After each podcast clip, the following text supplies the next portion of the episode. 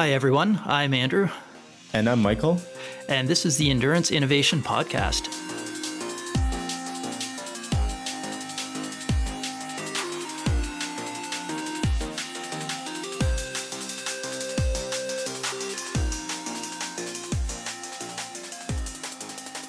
Welcome back to Endurance Innovation, everyone. And I am happy to also welcome back Andrew, who is fresh off his experience, his apparently very eventful and toasty experience with Ironman Maryland.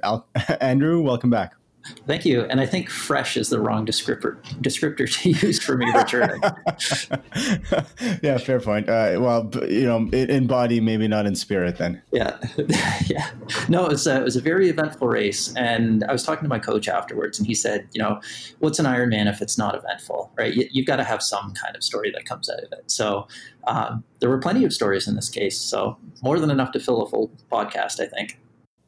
Wonderful. And yeah, and you know, I agree with what Alex said. They're not supposed to be easy, right? We do them. It's like, you know, Kennedy's speech about going to the moon. You know, you do this not because it is easy, but because it is hard. So yeah, I'm with you there. And I don't really want to put this on the same challenge level as going to the moon. Although maybe me completing an Ironman that I'm happy with is up there with going to the moon. So I was just going to say, still chasing that dream. It's always good to have something to chase after. Well, you don't want to peak too early, right? Of course. Then you can go home. Yeah. Okay. So let's launch right in. And you and I chatted a little bit offline about how we wanted to structure this chat. And we decided that chronological would make the most amount of sense. So why don't you tell us about what your arrival look like and the couple of days before the race. And specifically, I'm super curious to know if you felt the altitude effects that we talked about on our Getting High episode, coming from around 13 or 1,400 meters in Cochrane, Alberta, down to sea level in Maryland. Yeah, so there's a bunch of different things that I want to mention for leading up to the race. So altitude is one of them. Taking a step actually backwards, for someone who hasn't done an Ironman before, there's a lot more logistics than doing a local race. So first of all, very true. Yeah. So first of all, finding an Airbnb or a hotel, you have to look a long ways in advance for popular races. So I recently signed up for Penticton for 2020, and within hours of signing up, there was nothing available in Penticton. So I had to go 25 minutes away to get a reasonable price one. Of course, there are some that are like exorbitant prices, but I'll let someone else take advantage of those deals. But what happened to me that was really frustrating was my initial Airbnb reservation canceled. And this is the downside of Airbnb is there's no real recourse. So they said there was maintenance. I think it was just they had forgotten it was the race and they wanted to go back and relist it for higher money. But anyway, so whatever reason, they canceled and I was stuck a month out from the race looking for a place to stay. So I did get something that was actually much closer, quite a bit more expensive. So instead of $75 a night, it was like $250 a night. And it was a camper van, or not a camper van, but like a trailer. Not bad. It had air conditioning, which was the important thing. But yeah, that was kind of how it started off, was just this little bit of frustration around accommodations. But yeah, I arrived without issue. The flights were on time. All my luggage made it. So that really wasn't a problem. Made it down to our accommodations. And that actually went pretty smoothly. So I was happy with how that went. Immediately on arriving, there were a couple things I noticed. One, that it was really, really hot. So it was like 30 degrees, very high humidity. And I'd been used to, recently in Calgary, it's actually, I came back to a giant snowstorm at the end of September. So that puts things into context there. So I didn't really have a lot of heat acclimation that I had done in preparation for this, which may have come into play later. So I arrived, got my bike set up, went out and did some training rides. And on the training ride, I was with my parents there, so they were kind of doing the Sherpa duties for me. We did a course recon and getting out to the wildlife reserve part of the course, there was about 4 to 6 inches of water for 200 to 300 meters of stretch on the road. So not really traversable by tri bikes or any bikes, barely with cars. So I've got some good pictures. I'll actually post, or I'll send them along to be posted on the course, or not the course notes, the show notes. Yeah, awesome. Still thinking of university for some reason. Yeah, so that was kind of how things started, was this feeling of like, what the hell are they going to do here? Because it's basically swampland. You can't clear off the road because the water level's higher than the road. Yeah, it's got nowhere to go. So it just floods back in. Exactly, yeah. So I brought this up in the pre-race briefing, and they said, oh, yeah, we'll just redirect the course, so don't worry about it. And they did. Right. Yeah, so that was kind of all the pre-race stuff. So it was, or at least the initial preparation. And it was, yeah, a few surprises there. And then I thought, okay, the day before the race, I got to get acclimated to the water, see what it's like. And it's a brackish inlet, so you get this mixture of salt and fresh water. So it's a little bit saline, not too bad. It's not something that, you get in your mouth and you feel disgusting just because of how salty it is. And you don't feel sticky when you get out. Uh-huh. But it's got that little bit of flavor to it. What is also in the water is a ton of jellyfish.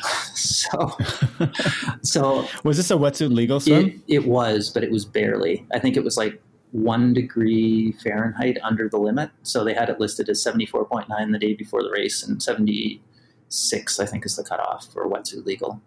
It was pretty close. But I think they always do favorable measurements on race day.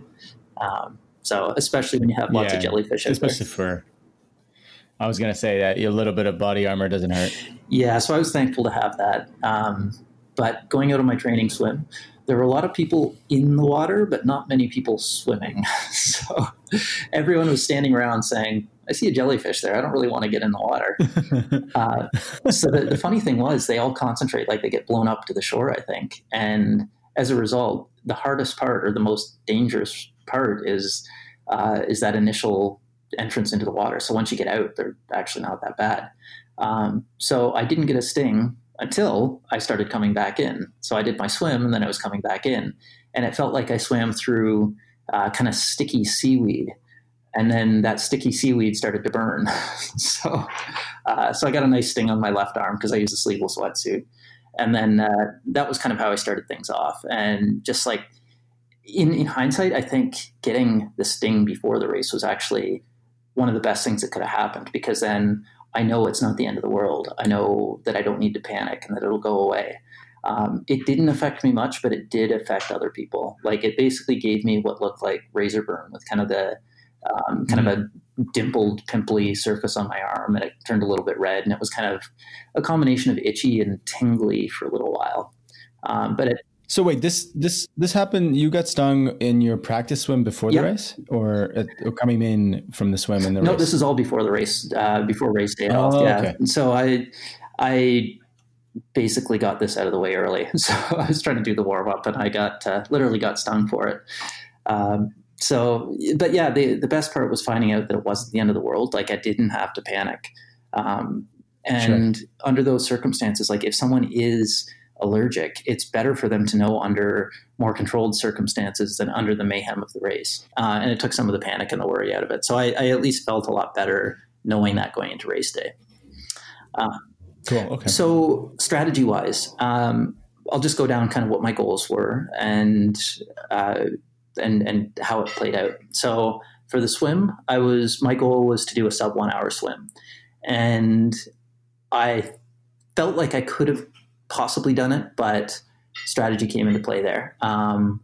My goal for the bike was to hold between 195 and 200 watts. And then my goal for the run was a 5 minute per kilometer pace. So all of those started out very well, and all of them ended not quite as well. So on the swim, getting to race day now, what we had discussed before was actually, if I seed myself after, then I can take advantage of legal drafting while you're passing someone. And if you have a large field of people to pass, you can take advantage of this quite often and actually gain quite a bit of time. So now you're talking about the bike. So this was your strategy to seed yourself back in the swim so you would have more cyclists to pass. Is that right? Exactly. Yeah. So that was kind of where my mind was at. So I said, okay, when I did Tremblant, I didn't have much issue at all with traffic. And, you know, if I seat myself back, it's not going to be a ton of traffic. I'll be able to swim through people without too much of an issue. Tremblant had a nice little stoplight system where they let 6 athletes go at a time, and they had a red light that would hold you in between, and then 10 seconds later it would let another 6 go. What they said here was they would do 3 athletes at a time, but what that really meant is 3 gates that they just push people through as fast as they can. So it was 3 athletes at a time, but every half second or so. So I seated myself targeting like an hour to an hour 5 swim. I seated myself with the initially I was going for the 110 to 120, and I kind of got bumped back to the 120 to 130 people. Oh, so the folks much slower than you then. Yeah. So, and it's still like, it's definitely a respectable swim time, but, when you get that delta in speed, it actually becomes difficult because you're coming up on people so fast, that it's just difficult to avoid them because you don't have a chance to feel their kicking before you're right on top of them. And the last thing, because I hate it when people are swimming over me, the last thing I want to do is swim over someone else. So I was trying to be respectful. Yeah. Well, that'll come into play later. It's kind of funny actually. But the issue I ran into was really because I had seated myself so low, it was difficult to avoid a lot of the people. So I think this is where I cost myself some time in the swim. I probably made it up in the bike, but since I was going for that sub 1 hour swim, that didn't really help me hit that goal. Right. Just because there was one instance I remember where basically there were 6 people wide that were swimming the same pace, and I was behind and in the middle of them. So that was tough to deal with. And that's where you lose a lot of time going out of your way. That's when you have to kind of like, you know, you have to leave your niceness at home and kind of worm your way between them. Apologize mentally. Or while breathing. Give them a sorry splash. That's part of the Canadian lexicon, I think. So that's basically what I did. I found a small gap, and then I just did a little surge to kind of sneak up between them and tried not to clobber them, and just, you know, be reasonably nice about it. The swim, like aside from dodging traffic, went pretty well. I did get another jellyfish sting, which again felt like you're swimming through seaweed. And then it starts to hurt a little bit. So this was on my right arm this time instead of my left that it had happened on during the warm-up swim. And I think I also got a little bit on my nose, but it was just maybe the remnants of a tentacle that had been ripped off by someone else. Poor jellyfish. No wonder they're pissed off. They're getting like, you know, thousands of humans swimming through them. Oh, yeah. They're just trying to have a nice meal. Yeah, so or procreate or something, yeah. Well, yeah, I don't know if I do that in a field of swimmers, but if that's up to them, then maybe they're more exhibitionist than I am. So. Yeah. You still had a pretty respectable time, though, in coming out of the water. Yeah, I think I did a 1:05, which was almost bang on my Tremblant time, which also had its own issues with the fog. So I've had 2 swims that were mildly compromised, and I feel like I could have gone a little bit faster. Still don't know if I would have hit that the 1 hour mark. I would have been close, but maybe not there. So next race. So the only other notable thing that happened is this is where psychology comes into play. My hand hit something under me that I couldn't see because the water was dark, and I hit it on the far end of the course. And I'm pretty sure it wasn't the ground, and I'm pretty sure it wasn't a jellyfish. But I have no idea what it was other than that. And when, like, because it's fairly turbid water, you can't see much more than maybe a meter in the water, if that. Right. So I couldn't see anything. I hit something, and then about 2 minutes later, I hit something again when it should have been deep enough to to take a big fishing chip or something, because it was getting pretty far out in the channel there. Right. And at that point, man, like I will admit, I have a bit of a phobia for things in the water. Like if I'm swimming, say, in a lake in Ontario where it's kind of murky water, you're swimming along, you think it's nice and deep, and all of a sudden there's a submerged branch that's a foot under you. Yeah. That gives me like a near heart attack, just because it's unexpected. And I just, for whatever reason, I don't like things in the water. I either want to be able to see nothing at all or see everything. So anything in between just freaks me right out. No, I think that's, I'm sure that's genetic, right? That's got to be some kind of genetic adaptation, like things that are, you know, coming out at you from the dark. We are programmed for that instantaneous fight or flight response. And I think you're certainly in the majority there. Yeah. It freaks me out too. Okay. As long as it's not just me, it's almost cathartic expressing my fears in public setting like this. This is a safe space. Yeah. Yeah. I just won't read the comments for judgment. It'll be better than YouTube, I'm sure. Probably. So anyway, yeah, the best I could do is just put it out of my mind. And when I'm racing, I find that I'm a lot less affected by those things because the competitive nature takes over the lizard part of my brain that's just getting freaked out, the fight or flight. So I'm more in fight mode than flight. Mm-hmm. But anyway, so I kind of put it out of my mind, continued on. And I had a pretty good swim. And I would say like the altitude, I think I managed, at least my watch said it was a little bit long. Again, I don't know if the measured course versus the watch GPS course, which one would be more accurate.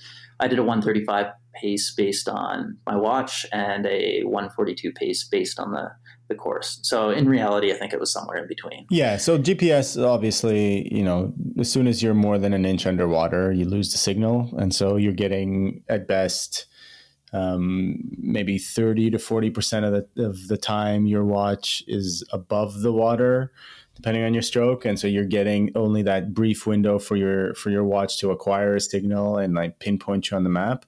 So there's a lot of, you know, post-processing going on in situ processing going on in the device to figure out exactly where you are. So GPS tracks for swimming are notoriously not super accurate. Obviously some devices are better than others, but, it's always tough, you know, as an athlete or as a coach to look at a swim track and say, you know, am I just crap at sighting or was the GPS track off? You know, it's a little bit of a guess. Okay. Tell us about, T1. T1. So it was pretty standard.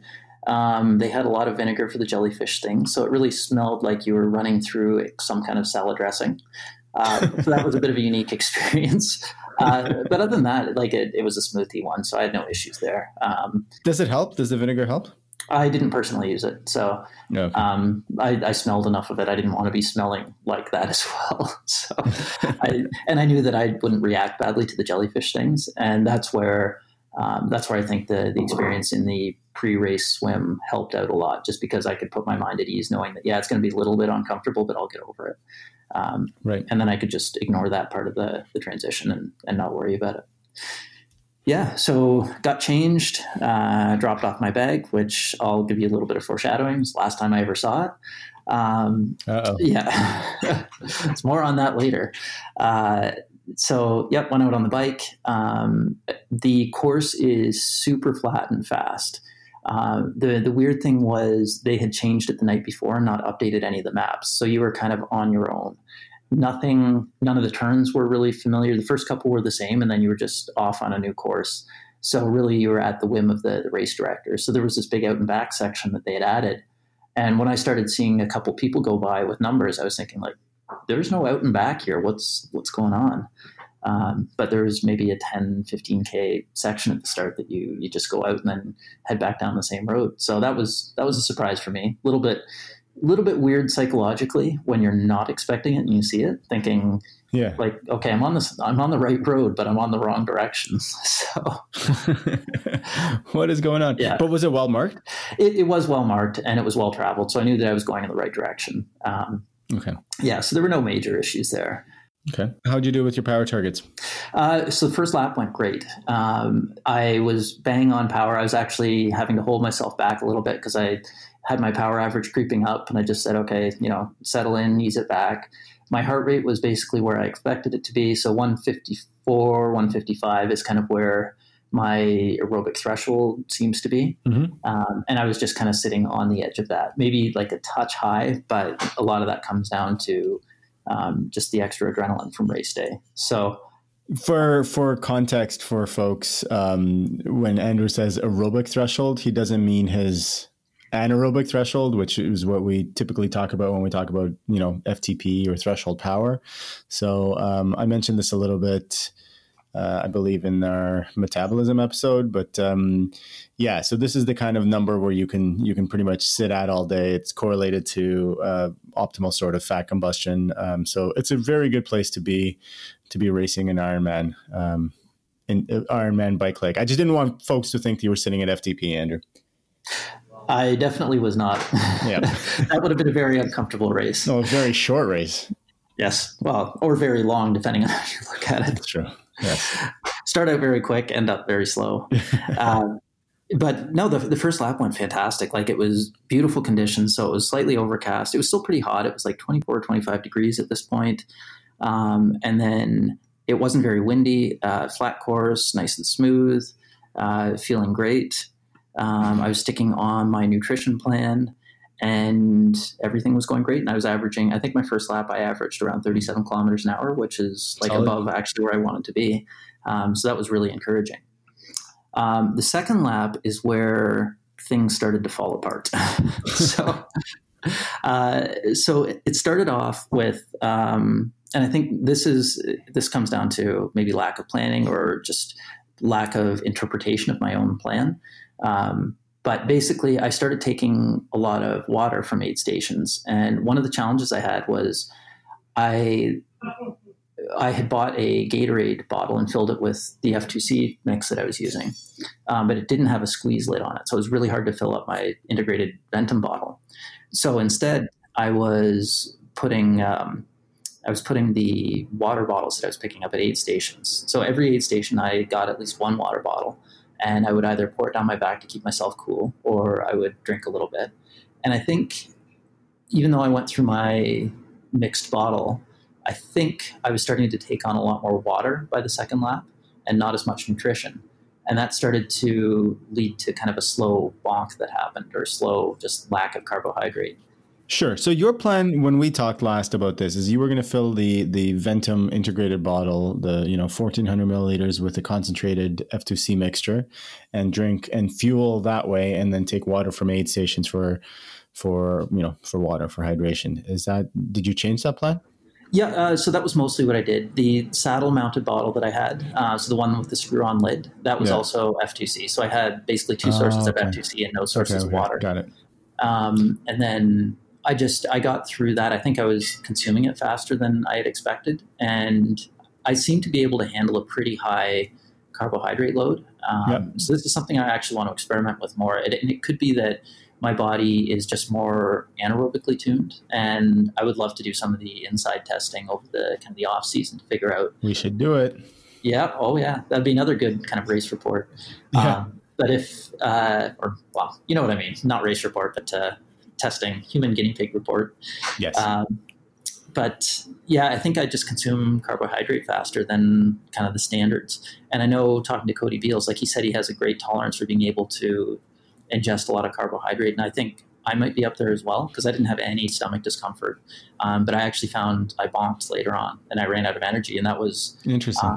That was the start of things falling apart. Like do you know how many calories you had total on board, like between those two bottles? Like how much, of that glycodurance you had? Yep. So I had in the Ventum bottle, I had basically 12 scoops, which is about 1,200 calories.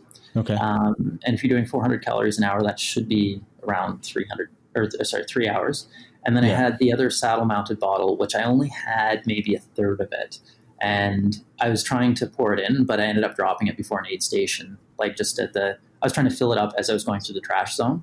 So I fell out in the trash zone, but because it didn't have the squeeze top, I just couldn't fill up my integrated bottle. And that was kind of the first step of things unraveling. Right. Yeah. Cause 400 calories an hour is the, it's technically above the maximum that people are supposed to be able to absorb, but you could probably get pretty close, like 350, 360. And if that's what you were actually drinking, then you'd run dry in about 3 hours. And you still have some time on the bike after that. Yes. Unfortunately, I did. And lots of interesting things happened there. So the bonk was the first thing. And that actually coincided with the wind picking up. So I ran into this weird psychological problem where the first section of the bike course is, or the loop anyway, is a really like a headwind section. Even on the first lap, it was a bit of a headwind, but it really picked up on the second lap. It picked up so much that there was someone who was cleaning up their fields because it was going through cornfields, but they had gone through and harvested all the corn, but it was all the chaff that was left over. And they were kind of cleaning that up into piles, and it was kicking up so much dust that it just felt like it coated my mouth and my throat. And you couldn't see anything. It looked like a tornado coming through. So when you're going into a wall of that, that's a little tough psychologically. So you get this headwind, which is just a little bit tougher to deal with. Starting to bonk as well. And like I noticed my power numbers were dropping and my RPE was going up. Yeah. And that all happened at once. And I think it just At what point in that race was that? Like kilometer or time? What? It was just after I picked up the special needs bag. So it was actually 110 kilometers in. Okay. But yeah, I'd just gotten a special needs bag. And the first 110 kilometers, I'd done the 37 or just under 37 kilometer an hour average. So like I was super happy with how things were going. And then, and this started to happen. And my power just kept dropping and I wasn't feeling great. And I could feel just that bonking feeling where it was just kind of empty and shaky and just something lacking. So I would like to experiment in the off season with like even higher carb load. And it could be just that maybe my body's not digesting it. It's just going right through me. Well, I don't know that you needed higher carb intake rate. I mean, it sounds like you probably went through that bottle at about the right pace, I would assume, but you just didn't have enough on board, or you weren't taking on, your plan was to keep everything on board and you just didn't have enough of it. That's what it sounds like. Yeah. And I think, like I was saying, because it was less accessible in those screw tops, I focused more on water. And then the second half, like maybe I was at the right rate initially. And then that second half, when I started to take on more water, it just kind of, that didn't give me the carbohydrate fuel load that I needed. Obviously not. Power dropped, started feeling like crap. And then the really interesting but problematic thing happened actually at an aid station, maybe about 2/3 of the way through. So this is where the apologies come in. But someone was going to the porta potties and she was coming kind of from the outside of the lane. And I was just grabbing a water bottle right at the end. So she cut across and I guess she had mentioned slowing, but I was focused on getting the water bottle and I was saying, water to the volunteer. So lots of stuff going on. So she cut in front of me. And I had one hand on the base bar. And I did everything I could to not hit her, but I kind of went ass over tea kettle and ended up with a bit of road rash and bike wasn't damaged. Fortunately, that was the most important. I was going to say that's the most important thing was my most important question was going to be, is the bike okay? Yeah. And I took the fall for the bike. I made sure to cushion its blow. As you should. Not with your head, but with any other part of your body. I think that's those are the priorities: our head, bike, everything else. Yep. Yeah. So I just damaged my shoulder, my knee, and my wrist, and my hip. But the head and the bike were okay. Perfect. Happy to hear. But so here's the really cool thing from a psychological or even an evolutionary aspect. After I got on the bike, I felt fresh. It was the adrenaline. But yeah, it was that initial confusion. And I was very apologetic. And I said, it's your fault. In hindsight, yeah, maybe it was probably mostly my fault. She was probably it's her fault. If she is cutting across, she needs to do a shoulder check to make sure that nobody's coming through. If you're changing lanes, whether you're driving or cycling, it's on you to make sure that there's nobody coming up from behind you in the lane that you're changing into. So I think firmly the blame is on this other athlete here. Okay. And that could just be my recollection of the events. It could have been much more clear cut than that in one way or another. But, things in the heat of the moment, things always get mixed up in your memory. So, but I don't want to go out and specifically point fingers. And I did apologize. She was very apologetic herself. She said, I said slowing, things like that. But I said, no, it was my fault. I was focused on the water and I should have been looking around a little bit more. But anyway, she wasn't hurt, didn't hit her, fortunately, because the last thing I would want to do is if it was my fault, ruin someone else's race at the same time. So I'm glad that didn't happen. But yeah, I did land kind of funny. But even despite that, getting back on the bike, yeah, I felt fresh again. And that was probably the adrenaline. But it was like the bonk was essentially gone. And I took that opportunity when I was stopped to actually dump out some of my saddle-mounted bottle and fill up my integrated bottle, which actually gave me more access to nutrition as well. So by this point, you still had that saddle bottle with the F2C? Yeah, I did. So that was there's a little bit left in there, but it was just inaccessible. It was hard to get at because of the lack of screw top. And that was just because I couldn't find those screw tops at the store. So right. Yeah, you always got to bring a few bottles with you, just a few of the regular bike bottles. Yeah. So I think next time I'm going to bring up her, buy a whole bunch of really cheap disposable ones before the race, because the ones like the water with the screw top that I could find were the wrong diameter and they wouldn't fit in my bottle holder. And then the other ones were, not the screw top type. So not the nozzle, but, anyway, so I kind of rectified everything, and actually my power went up quite noticeably for the rest of the lap. Still not where I was hoping, but, it was definitely better, and the RPE was lower. So that was kind of cool actually to see that an accident can essentially refocus you and give you that extra ability to get back in your game. So I'm wondering if you were truly bonking, because I was kind of doubting that to begin with, because if you were doing such a bang up job of fueling for, let's say, the first 3-4 hours, you're not going to as soon as you stop that fueling, it's not going to, it's not as if you're going to run out of glycogen immediately. You have, let's say 1,600 calories or so, or maybe even up to 2,000 calories stored in your body. In your working muscles, it's going to be less, but whatever. It's still, a good amount of stored carbohydrate fuel. So I'm wondering if maybe it was something other than bonking, because what what adrenaline does is it gives you ready access to that carbohydrate. But if it's been exhausted, then you're not getting it. So I suspect that you still had some glycogen storage. And I think I'm hazily remembering how this works, but I think adrenaline releases liver glycogen, which is actually typically not very accessible during exercise, because glycogen doesn't get transported from the liver to the working muscles very efficiently. So when you need it, when you're working hard, that isn't happening. But if you stopped because you had to obviously get back on your bike, and with all that adrenaline, perhaps you got a bit of a glucose hit from the liver glycogen being metabolized and released, and maybe that's what just kickstarted the rest of your metabolic pathway. I don't know. I mean, I'm totally guessing here, but I suspect that's what happened. But I don't think that you were completely glycogen depleted. It just doesn't sound possible, both from a biochemistry perspective and also from the effect that you describe, having gotten on the bike and then feeling fresh. Yeah, that's actually a really good point and an interesting analysis as well. And I think because I was very close to maybe what my maximum uptake would be, it may not have been a full depletion, but just kind of, low fuel warning, like the empty light coming on, basically. And that's one of the cool things about that inside analysis that we could do down the road, is that it gives you a quantity called carb max. So that's basically if it'll give you an idea of what the maximum power you can hold if you can ingest 3,500 calories. Sorry, excuse me, 350 calories per hour of carbohydrate. So you probably weren't that far off that mark. So you're probably dipping into the glycogen stores, but probably not by that much, unless you are massive. Unless you're like VLA max, your anaerobic capacity, glycolytic capacity is massively large. Mm-hmm.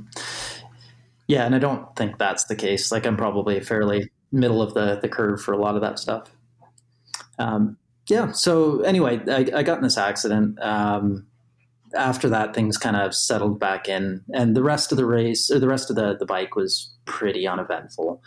So what was your bike split on the day? Do you remember? Oh, it was 5:07, and that included about 5 minutes stopped for the actual, the crash and everything. So I would have been very, very close to my 5 hour time target, which would have been 36 kilometers an hour. So I was right on pace despite the power dropping and everything, because I had a good first lap, but the second lap just kind of fell apart. But still averaged out. And then despite kind of the issues I'd had with power, my run legs weren't feeling that bad. So I got through transition, nothing notable there. I did take a bottle. So I'd taken another full bottle of F2C that I tucked into my jacket pocket. And I think that actually helped quite a bit. Or not my jacket pocket, but my tri-suit pocket. Okay. And I would periodically drink that. So I'd have like a big swig of it because it was fairly strong mixture. So I'd have like a bunch before going to an aid station, then a cup of water, just to kind of balance it out and get the right osmolality. Did you have one of those like custom pockets like Langa sewn into your tri-suit? No, but what I did was I went to Walmart and I dabbled with buying some pantyhose. I definitely want to hear about this. Yeah. So I'd gotten this tip from one of the guys I work with, Bailey McKnight, who's a former pro cyclist. And a lot of cyclists will fill pantyhose up with ice and then just put it down their jersey, and then it melts. And then you've got this thing that takes up, like, a super stretchy. So it basically contracts down to nothing. Right. This is the best takeaway I have from the race, because it got so hot. Did you do this on the run or on the bike? I actually meant to do it on the bike, but I forgot to bring ice with me the morning of. The one downside of the camper was the freezer wasn't very strong. So I tried to freeze all my bottles, and they got cold. They didn't really freeze, but they were just kind of cold. That's a heat transfer fail. Yeah, I know. It's the energy efficiency problems with modern equipment. You need those overpowered, not environmentally friendly freezers. Yeah, ozone depleting, freon pumping. Yeah, 1950s things. Yeah. So, but anyway, I had a bunch of these set aside, and I put them in my special needs bag so that I could fill them up with aid station ice. Oh, smart. Yeah. So, and that ended up being like a saving grace later on, but I'd forgotten to grab it because I was still like, I had a bloody knee and I was basically wiping that up when I was going through transition, and I actually forgot to grab the first pantyhose. And then, yeah, so I was dumping ice down my back at every aid station, but it just kind of, it continues going down and it ends up in awkward places. Yeah, it's just cool. Well, but you know what? Your groin is heavily vascularized, right? So it's actually like icing your groin, even though it may not feel super comfortable. It's there are worse places for it. Like when they treat heat stroke victims, they pack armpits and groin with ice. Absolutely. Yeah. Very effective. Just not very comfortable. So it wasn't so much the heat transfer I'm complaining about. It's the fact that you have little cubes rattling around your shorts. Although at that point in the race, probably things start to matter less. A little bit, but it still ended up being like it was just so hot. There was barely anyone running on the run, and a whole bunch of people were taken off by ambulances, and it was a sufferfest for everyone. So I wasn't alone. There were a few people who ran it, but I think the fastest marathon was like 2:59, and then after that it was like 3:14, which is not a particularly fast run compared to a lot of other races. So yeah, given the talent in a field like that, yeah, people were definitely suffering. So it wasn't just me, which is reassuring. Mildly reassuring. Anyway, I made it about 8 kilometers at my target pace, and then I just overheated, and it was a very clear change, because I was feeling like good. I felt like I had enough energy. I was taking in nutrition, and then all of a sudden it was just like my body wanted to stop, and there was almost no in between. It was just like a switch being thrown where all of a sudden you're overheating and you hit that governor, and that's just the end of it. So it turned into a walk run after that. And the way I tried to manage it was just keeping myself as cool as possible. So I was chewing ice to take in that extra, essentially, thermal energy, because ice is very energy dense. So when you swallow it, it goes right into your core. I was putting ice down my back, taking in a ton of cool liquids whenever I could. And I think that helped, but I was just unable to really keep myself cool. But it was funny how it was happening, because I was basically bouncing off the limiter where I'd get cold, or not cold, but I'd get below the critical temperature, and then I'd be able to run at my target pace again, which was around 5 minutes per kilometer. And then I'd overheat about 1.5 kilometers, 2 kilometers later, and then I'd have to walk. And I wasn't very good. I think I was just impatient, and I wasn't very good at like dialing back the pace and saying, okay, if I run at 6 minutes per kilometer instead of 5, I can do it for twice as long and actually go faster. I was going to say, if you were able to be super objective, that's the strategy, right? Like you generate less heat at a lower intensity, so you can probably, it's an optimization problem. Like, what's the fastest? Is it running at 5 and then walking a bunch, or is it running at 6 as the example that you used and walking much, much less? Yeah, and that definitely would have been faster, and it would have been a lot more sustainable. I just didn't do it. So there's no good reason aside from just, I guess, ego. And like I've said many times, egos don't win races. Egos don't let you run the whole Ironman leg. So egos don't win races. Yeah, so that was my experience there. But I, like, when I got the pantyhose, I filled it up with ice and I draped it down my back, and I kind of held it in the mid back area, and then I had the end of it just kind of tucked around the front, and it sat there. And when you're running, you sound like a bag of rocks. But it was so I wasn't surprising anyone. And that means it's working, Andrew. Yes, the squish squish sound of my wet shoes. Also alerted people to my presence, but they weren't moving very fast either, so it wasn't really an issue. But yeah, basically it just turned into a bit of a sufferfest. And when the sun went down or clouds came out, everyone sped up. And when the sun came back out, then it just slowed down. So I basically went that way for the rest of the race, trying to keep myself as cool as possible, and ended up finishing 11:13.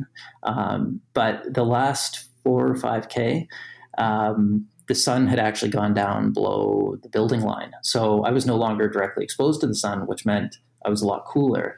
And as a result, I was able to continue running that at actually a pretty good pace, and probably a little bit of extra adrenaline from being at the end of the race. Right. But after that, what was really interesting is when the sun had fully gone down, there were a lot of people running. Whereas a couple hours previously, there weren't that many. So everyone was feeling the same thing. Like when they're cooler, they're faster. So it just reinforces a lot of the discussion we've had previously about keeping your body cool and keeping your core temperature in check. There's one thing that I'd like to add, and I can explain why you, well, I think I can explain why you were able to run those last several kilometers, and then everyone else too, is because one of the benefits of, if you can call it that, of overheating and having to run, walk, or walk completely, is that you spare your glycogen storage, right? And then if you're taking on nutrition, you're replenishing some of it. So what ends up happening is walking is very low intensity, pretty much, very fat fueled typically, not much reliance on glycogen. So, you arrive at the finish line or towards the end of the race with much more of that storage intact. So it's one of those things where, you're not stressing your that side of the metabolism very much when you're racing in super hot conditions, because you're operating so much below, your ability, because it's, you're hitting a limiter somewhere else, obviously in this case being core temperature. So when that stressor was removed for you and for all those other people that you talked about, they realized that, like, okay, we're not so hot anymore, and we actually have glycogen stores. Whereas if it's a cooler race, towards the end of the race, you got nothing, or you got very little, if you managed it well. Yeah, and I'm sure that had a big part of it as well. So it was interesting to see all these kind of applied lessons play out. Interesting more than fun, I guess, because it was not fun to see this. But like, just joking aside, like I thought it was a fantastic race, fantastic experience. And I really did enjoy it there despite the heat, but it was just way too hot for me. Like 30 degrees, my body does not currently react well to that.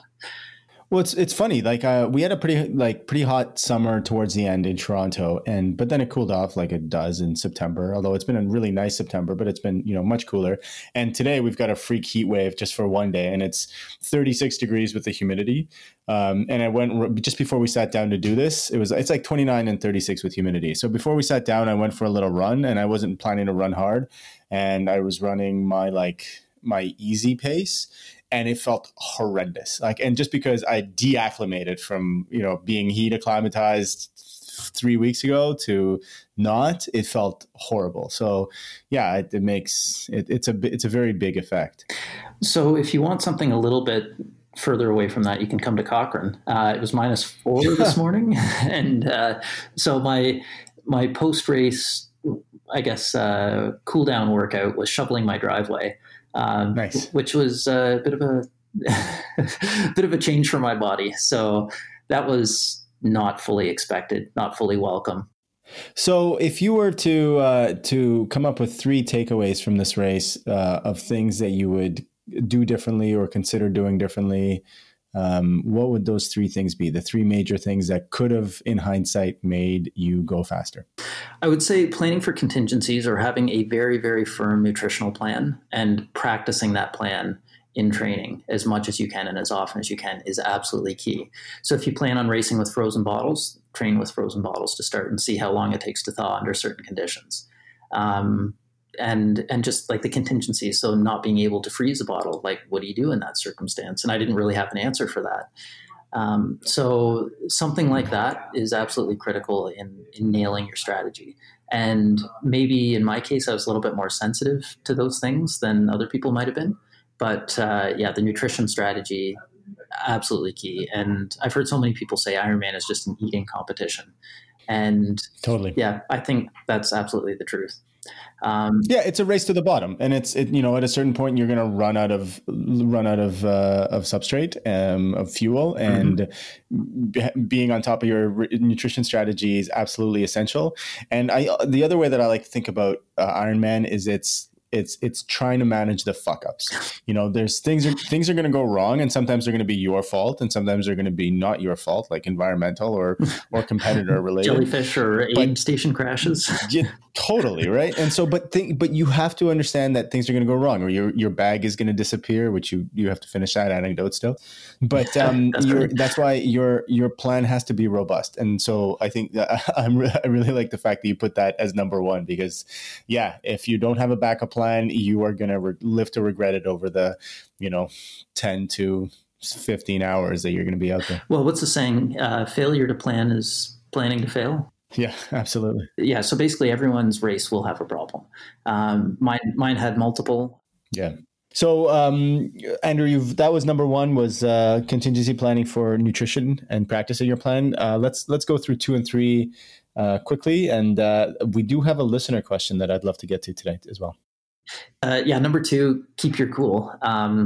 So just making sure that you do everything you can to have a plan for keeping your body temperature down, because knowing that it was going to be a hot day, I did a few things, but I still screwed it up. I think I would have been in better shape, not perfect shape, had I kept cool. And I noticed that, and I should have mentioned this earlier, but I noticed that looking back at my Garmin readings, and this was an actual head unit, not my watch, which is affected by body temperature. But the head unit was actually showing I hit this 26, 27 degree threshold, and that's when I started to drop off in power. So it actually could have been heat related as well. I could have been overheating, and just my body doesn't like those higher temperatures. So, yep. And maybe that's more explained by the fact that when I stopped for 5 minutes, like I got that boost again, and then it kind of faded away as my core temperature went up and my body hit that regulator again. So yeah, that's, some thoughts there for cooling, having the pantyhose, like if you can get over the self-conscious aspect of going, for men anyway, for going in to buy women's undergarments, which I really didn't care about, to be honest, like wasn't too bothered by it. So that was such a good concept to do. So you fill that up with ice, you fill it up with whatever you can get to cool you down and shove it down your suit. Whether you're on the bike, whether you're on the run, even on the swim, you could put it under swim skin would be pretty tight, but you could potentially do something like that for any event to keep yourself cool. So that would be number 2. Yep. And number 3, so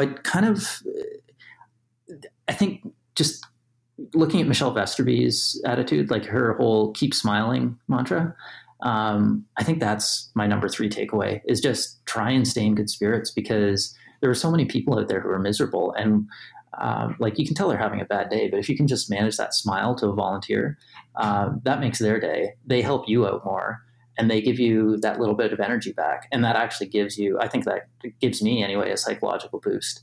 and takes you out of that dark place a little bit more. So, oh man, yeah, that's perfect. That's that I really, really love. That resonates with me. I mean, that's exactly what I said last week when we talked about my race, is talking to people and feeling grateful for the experience. I think there is so much value in doing that, both as like a kind of preventative measure of like not, it delays the onset of the dark place coming to get you. And as well as a management strategy for when you're already in the hole mentally. And one thing that actually goes along with those warm, fuzzy feelings is, and I thought this was super cool, but the local schools, as a writing exercise, they had written encouragement notes that they handed out to all the athletes at check-in. So I got a note from someone saying, like, "Dear athlete, you're going to have an awesome time at this race, and I hope you enjoy the community." And like, even though it was just a very generic note, I thought that was a really cool touch. Like, I really appreciated that, and I kept the note because I thought, what a better way to welcome someone to the community than like a handwritten personal note from a local child. So that was super cool. I think every race should do that. Yeah, that's a great idea. And like, it gets everybody, it gets the community more engaged, and then it encourages the athletes to engage more with the community, and then, spend more money there, spend more time there. Yeah. I think that's a really smart win-win. Yeah. So I think that wraps up my long and drawn out race recap. That was a significant portion of the total race time talking about it. Well, you know what? I think the beauty, look, some of these are really fun stories, and it's definitely had some key moments, interesting moments. But then my interest in reading race reports is like, what can I learn? Or what can I learn that I can then pass on to, people I coach, like this pantyhose thing. This is awesome. I'm totally doing this next time I'm running or riding in the heat. Absolutely. And honestly, like aid stations, if they start handing out ice in pantyhose, that would be another big step. So I thought it was just like such a good idea, and cyclists use it. It's just cyclists don't often talk to triathletes. So, snobs. It might go both ways, or it might not. But super cool idea. And I was glad that someone had mentioned it to me, and I was glad that I tried it out, but I would definitely recommend that. And, prior to Kona, I'm going to be touching base with Cody, and I'm going to tell him if you can put ice in a cooler in either your special needs bag or in your transition bag, and you can get that ice and just shove it down the back of your suit as you're going out of transition, you get that 2 or 3 minute head start on keeping yourself cool versus everyone else, or even going out. Every minute counts. Yeah. Yeah. Every minute counts in that situation. You're delaying the onset. So instead of putting out a fire, you're doing preventative measures. So you're keeping yourself from catching fire figuratively, figuratively and literally. So that was the big thing for me. And that's what I would recommend to anyone who's having trouble dealing with the heat. And even if you're going out for training run, doing that as well, super helpful. Well, you should practice it, right? Absolutely. Yeah. Yeah.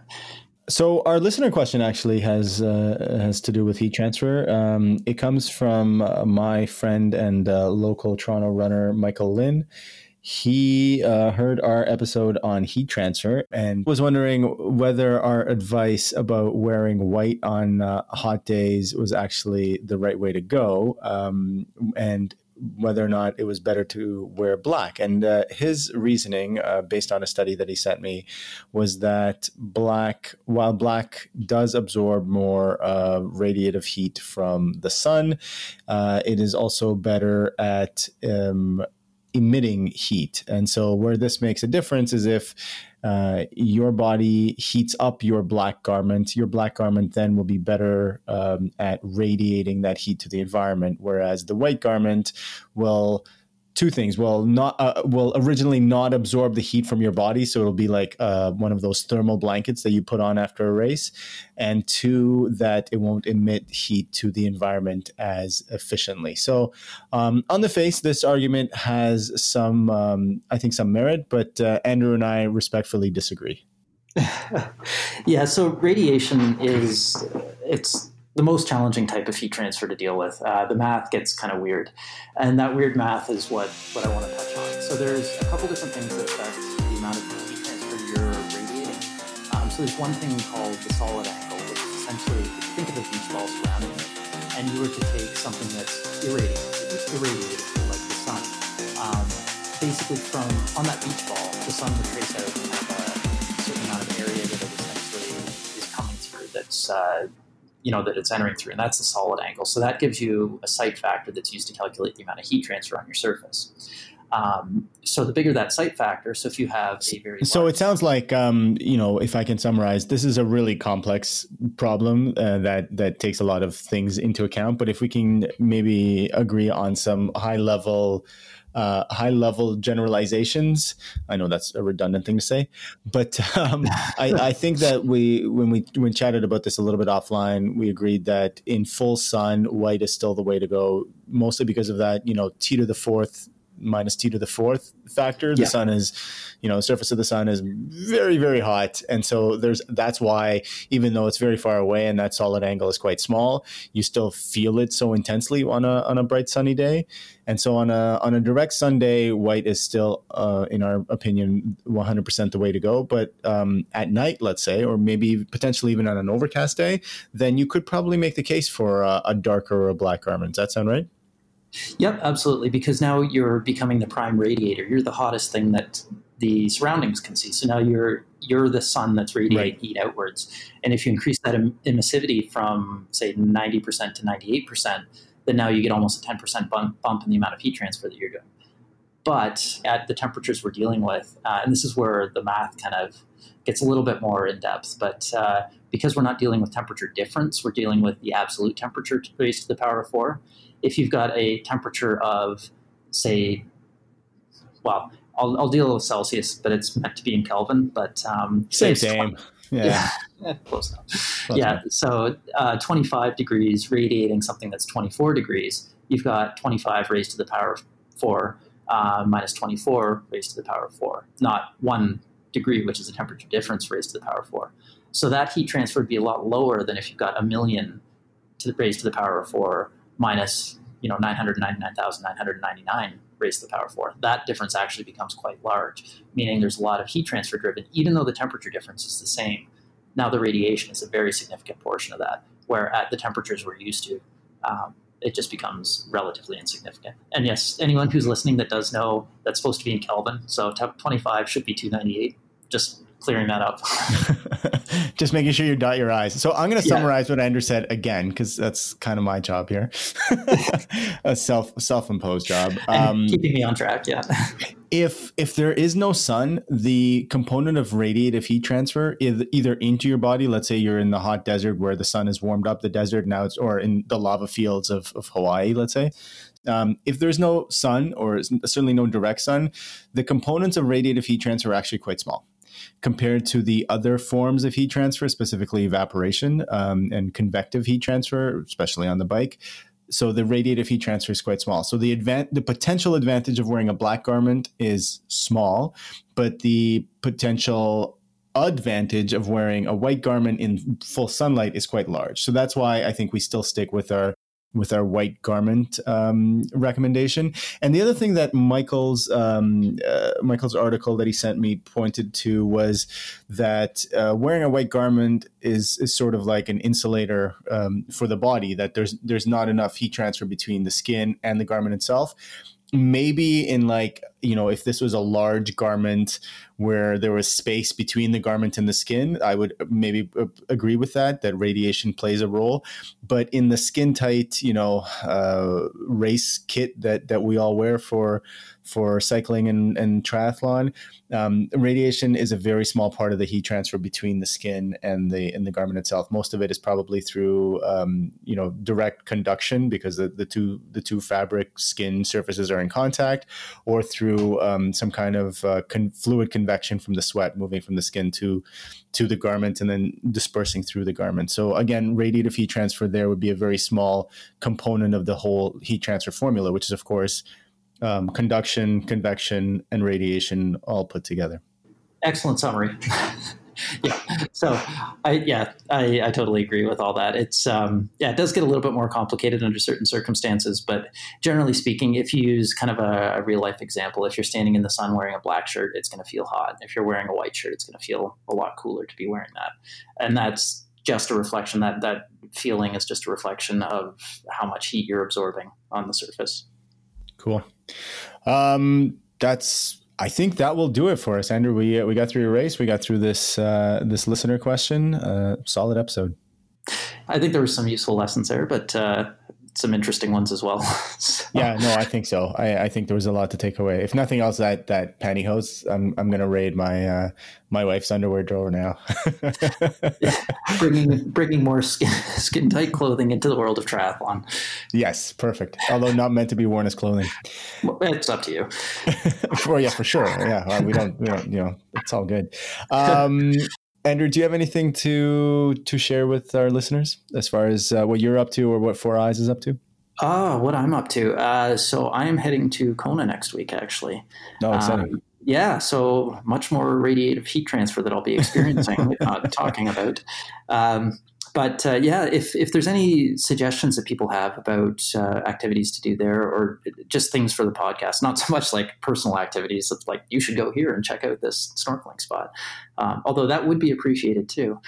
But if anyone has ideas for things that they'd like me to cover while I'm on site there, I'm going to be busy with the expo booth that we have set up. But in general, if anyone listening is going to be in Kona, I would love to meet you and talk to you. So feel free to stop by. I'll be at the Four Eyes booth in the expo there.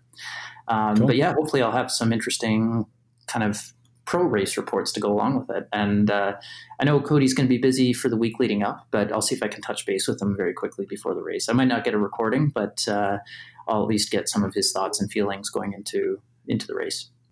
That'd be awesome. Yeah. He's one of those guys that we should have on the show, but obviously after the big dance. Yes. And I'm respecting his need for focus right now. So I don't want to bug him with a whole bunch of interview requests, and hopefully his time will be very consumed by interview requests after the race because he did well. So let's hope that's the case.